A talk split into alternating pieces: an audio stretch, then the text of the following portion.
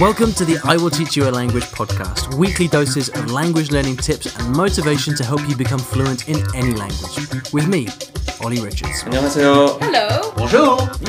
Yeah. Hello. Hola. Ollie, I've watched some of your videos and all you talk about is reading. Well, what about listening? What about speaking? Are you really saying, do you really claim, Ollie, that you can become fluent in a foreign language just by reading?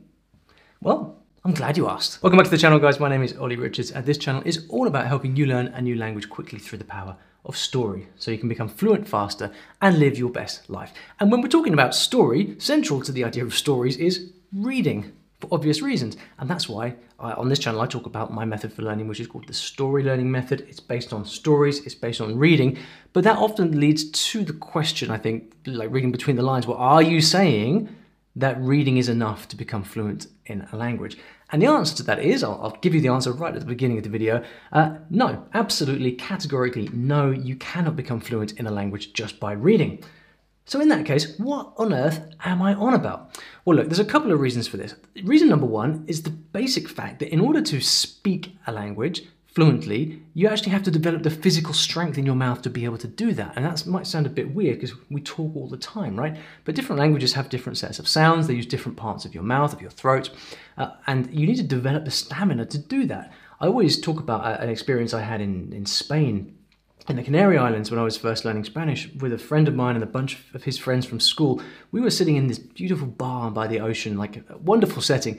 Uh, we got there about 10 o'clock at night and we were just talking non-stop from 10 till about 4 in the morning. And by the end of it, my jaw was hurting. And I remember the ache, the real pain in my jaw from so much speaking. And that was a moment that actually taught me that actually speaking is a very physical thing. So you've got to develop the physical strength to do that. And obviously you can't do that by reading. But there's also a more kind of psychological element where you have to be able to actually compose your thoughts in the language and then translate it out of your mouth into the into sound waves and learn to do that in real time. And that's something that also takes a lot of practice. And so speaking requires you to speak a lot in order to become fluent. So why what's all this about reading then and stories? And why is this why is it relevant? Why does it matter? So I told you about the first side of speaking, which is the physiological side, but there's another side which I didn't mention, and that is that in order to speak, you need to know lots of stuff.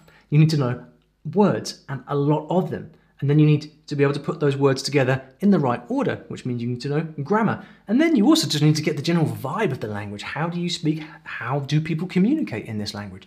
And this crosses over into cultural aspects as well.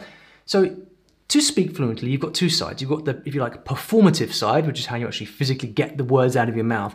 And then you've got all the stuff that you need to know in order to speak in the first place. And so when I'm talking about learning with stories, therefore learning with reading, what I'm talking about really is how do we get to the point when we know enough stuff in order to be able to start properly practicing speaking and communicating properly.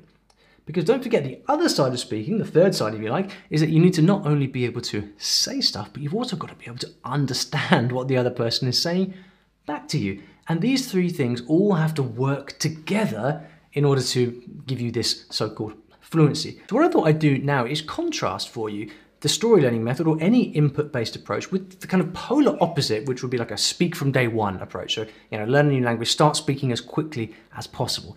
Because this for me really shows where the value of reading or input is if your plan and your, your intention is to get really good at the language. So this is a graph and uh, at the top here you can see my shopping list I once wrote in permanent marker, which I can't get off, so there you go. Um, this is a graph that shows the kind of path to fluency. Across the top here you've got how fluent you become and across the bottom here you've got the time that it takes you. And what you can see actually on the graph right now, this is basically what a speak from day one approach looks like, right? So you start, you learn, the, the, characteristic of this approach is that you can learn a bunch of words and phrases, you memorize them as quickly as possible, and then you can start speaking. And so this gives you the illusion of communication or the illusion of fluency, I guess, early on, because you, you memorize a bunch of stuff and then you can actually use it. What happens then, though, is you quickly realize, hang on, this is like a drop in the ocean compared to the whole language out there, which uh, which needs to be learned. Now, this is not to, to cast aspersions or anything on the value of this. It can be really useful to learn a bunch of stuff and to start speaking with people right away.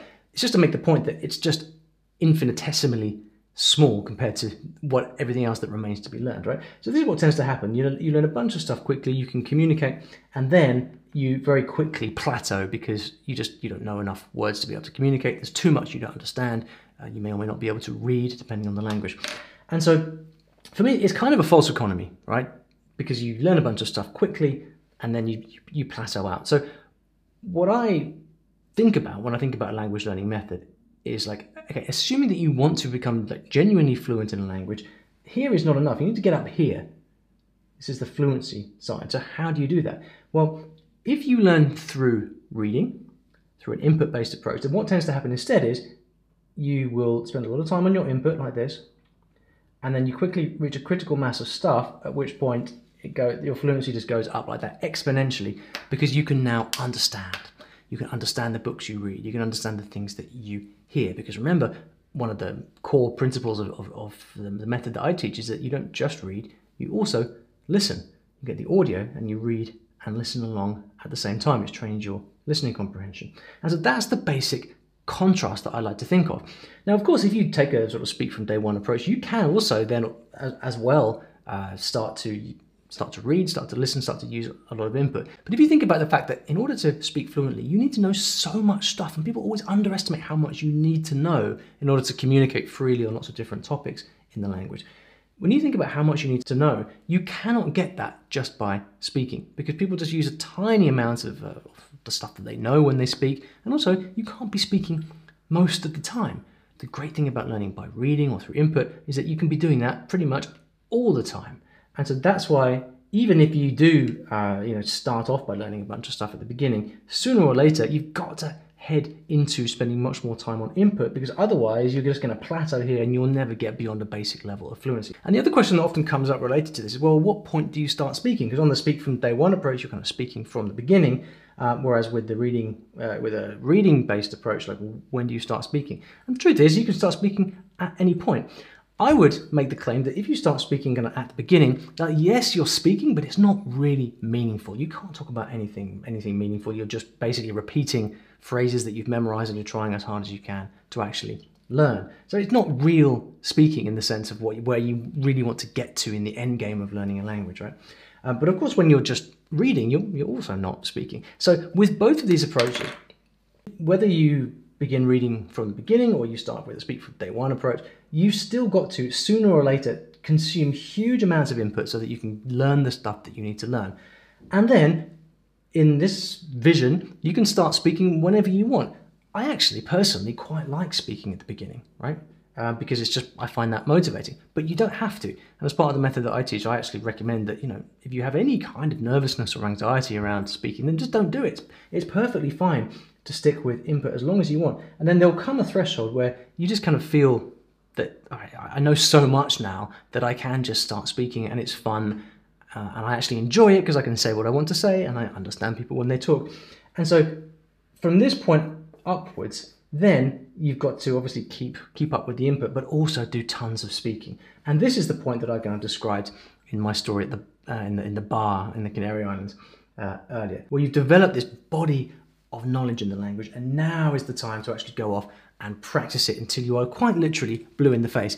And that is the kind of end game point of becoming fluent in a language. But you've got to do that huge amount of grunt work first of acquiring enough language to be able to speak it in the first place. And that is why I'm such a strong proponent of reading and that's why I teach the story learning method because I believe that in the long run, this is what is going to get you where you want to go.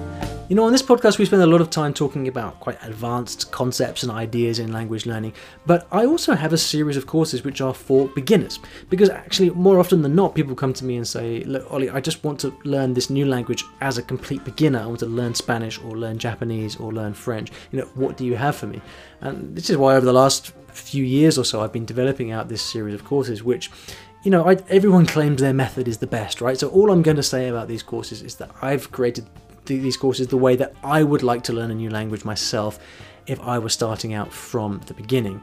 So, you know, it's it's my thing. It's my it's what I recommend.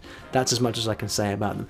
The special thing about these courses, the unique thing, is that you learn through story. So, you know, I don't go in for any of these kind of technology gimmicks and apps and flashing lights and funny noises and things like that. I teach you through story. So, right from day one, I get you reading a story in the language. You're reading, you're listening, right from the beginning, even when you don't understand very much. And then I come in and teach you through these video lessons. I help you uncover the language from the pages of the story, which is why these courses these courses are called uncovered courses. Spanish uncovered, Japanese uncovered, Italian uncovered. It really is a way to learn the language to a very deep level. You won't get the same instant gratification that you get from Duolingo, but what you will get is a solid foundation and thorough education in the language that is going to give you all the groundwork you need to go on to become fluent in the language. If you'd like to find out more about these, simply head over to iwillteachyoualanguage.com and look for the courses option in the menu bar. That's iwillteachyoualanguage.com and click on courses in the menu bar. That will show you all the different uh, beginner courses that we have uh, in all the various different languages. Once again, that is iwillteachyoualanguage.com and click on courses in the menu bar.